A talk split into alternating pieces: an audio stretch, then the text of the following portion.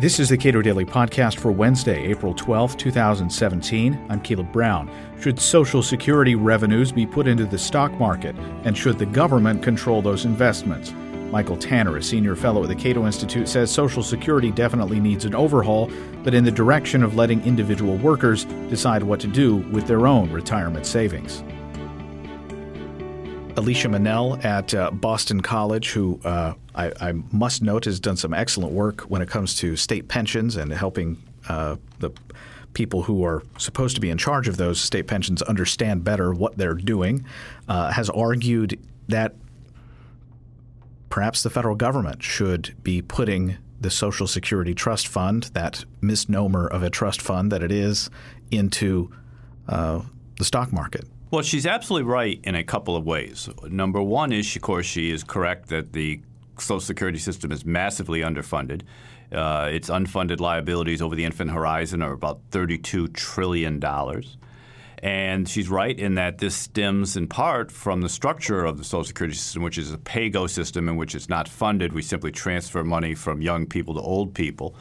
So her suggestion that Social Security funds be invested in real return-bearing assets like stocks and bonds and annuities and so forth uh, is actually a pretty good one. And in this case, she calls for investing in, in equities uh, since they outperform bonds over the long run. And I think she's exactly correct in that. All right. So the problem is? The problem is that she suggests that the government should be the investor. Uh, this would put politicians, in effect, in charge of a huge slush fund in which the government would be picking, in essence, winners and losers.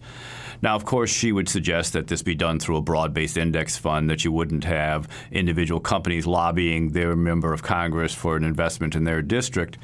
But you still are talking about the government having an enormous amount of clout within the private enterprise system. You know, the total investment in the stock market is around 21 trillion dollars. Uh, the Social Security Trust Fund right now comes to close to three trillion dollars. So you can see that even if you invested a portion of that trust fund in equities, uh, you'd be giving the government a, a, commanding, if not a controlling, interest in many companies. But her argument is, uh, as long as you're in the broad range of the market there wouldn't be this kind of uh, rigging of some companies being uh, performing better than others? Well, we've seen state pension funds, uh, social investing, for example, being used uh, to determine which companies should be invested, what should be in their index. Places like CalPERS, for example, which is one of the largest pension funds in the world, has actually gotten in, actively involved in choosing presidents and board members uh, of companies. Uh, basically, the government could do one of two things. It could vote its shares and uh, put its representative on boards. Uh, we saw that with the bailout of the auto industry, for example, uh, where the government used its money to do those sorts of things or to have that kind of influence.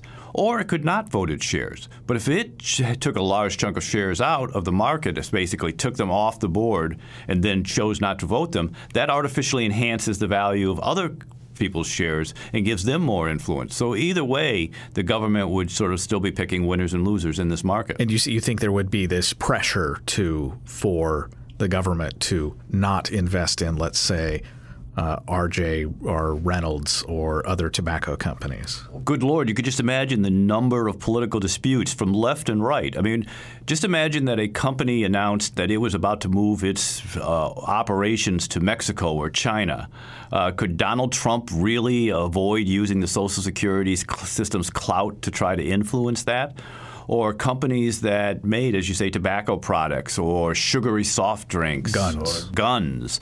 Uh, or on the right, they make adult movies, or they gave money to Planned Parenthood. Uh, almost every social issue would become an investment issue with potentially uh, retirees' money on the line. And part of the part of the problem, as we've seen in the banking sector, with uh, the way the federal government has regulated banking, you would see uh, perhaps individual corporations all making the same errors instead of making different errors. Well, that's one of the dangers is that they retreat towards a mean essentially, and all the companies begin to look the same, and the, all these investment portfolios are essentially the same in order to uh, to get the government investment, which creates a whole different kind of risk. Exactly. And there's no reason for the government to take on this risk. You could get the same benefits of the higher returns from private equity investment, from having a funded Social Security system, if you will, by allowing individual workers to invest their payroll taxes or a portion of their payroll taxes through personal accounts. Let millions of individual consumers make these decisions rather than the government making these decisions for everybody. What of the option, and this is the option that I've long argued is would be perfectly I'd be perfectly satisfied with. Uh, I'm 40, and I would be perfectly happy for the for to sign a document in which I acknowledge, yes, the government's taken a lot of Social Security money from me with the promise of paying it. You keep that money, and and I expect zero dollars in retirement, but please stop taking money from me. You're actually right near the break-even point where you would probably be better off. I mean, we do know that the markets, uh, the equity markets, are volatile. You don't want to give people five years or 10 years because markets could be down. But if people are going to have 20, 25, 30 years to invest uh, in their lifetime, they're going to be better off in private equity investment than they are from the Social Security system. Donald Trump on the campaign trail sort of separated out um, entitlements as something not really worthy of much reform and um, makes me wonder why some people think that they are Republicans if, if they're not for reforming entitlements. But is there anything on the table in the next few years that would uh, give workers greater control over their own retirements? Well, I think we're going to see this fought out within the administration. One of the things we learned from the uh, debacle that was the uh, Affordable Care Act repeal and replace was that Donald Trump uh, has very little interest in the actual details uh, of policy.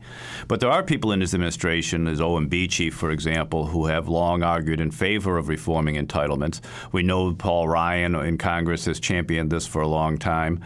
Uh, so I would expect there to be pressure uh, as it builds up in terms of the debt uh, to be able to deal with something like this. Don't forget, this is a president who wants to cut taxes, have a trillion dollars in infrastructure spending, increase defense spending, increase VA spending, and all of the rest.